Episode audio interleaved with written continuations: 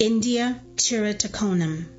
This Eucharistic miracle was verified recently on May 5, 2001, in Trivandrum, India.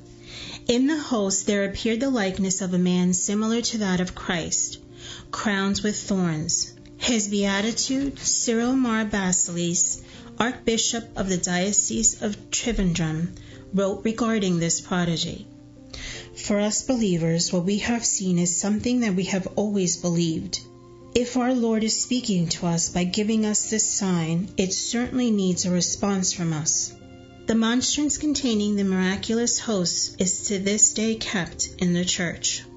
The Reverend Father Johnson Karoor, pastor of the church where the Eucharistic miracle took place, recounts in his deposition on April 28, 2001, in the parish church of St. Mary of Chirattakonam, we began the novena to St. Jude Thaddeus, as we did every year. At 8:49 a.m. I exposed the most holy sacrament in the monstrance for public adoration.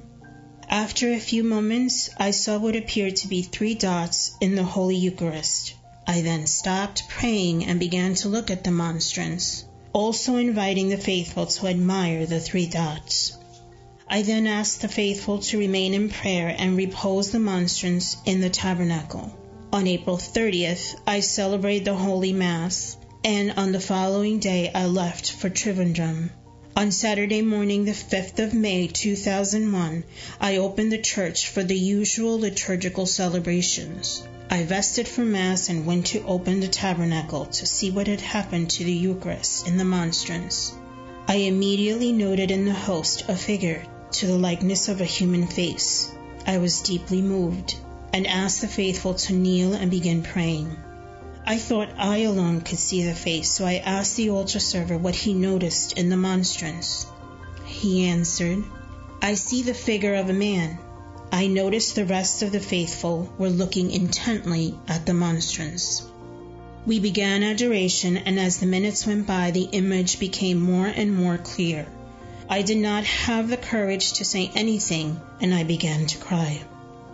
During adoration, we have the practice of reading a passage from Holy Scriptures.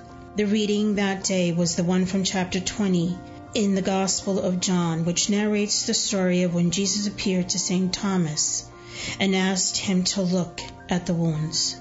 I was only able to say a few words in my homily, and, having to leave for the nearby parish of Kokkodu to celebrate Mass, I immediately summoned a photographer to take pictures of the Holy Eucharist with a human face on it.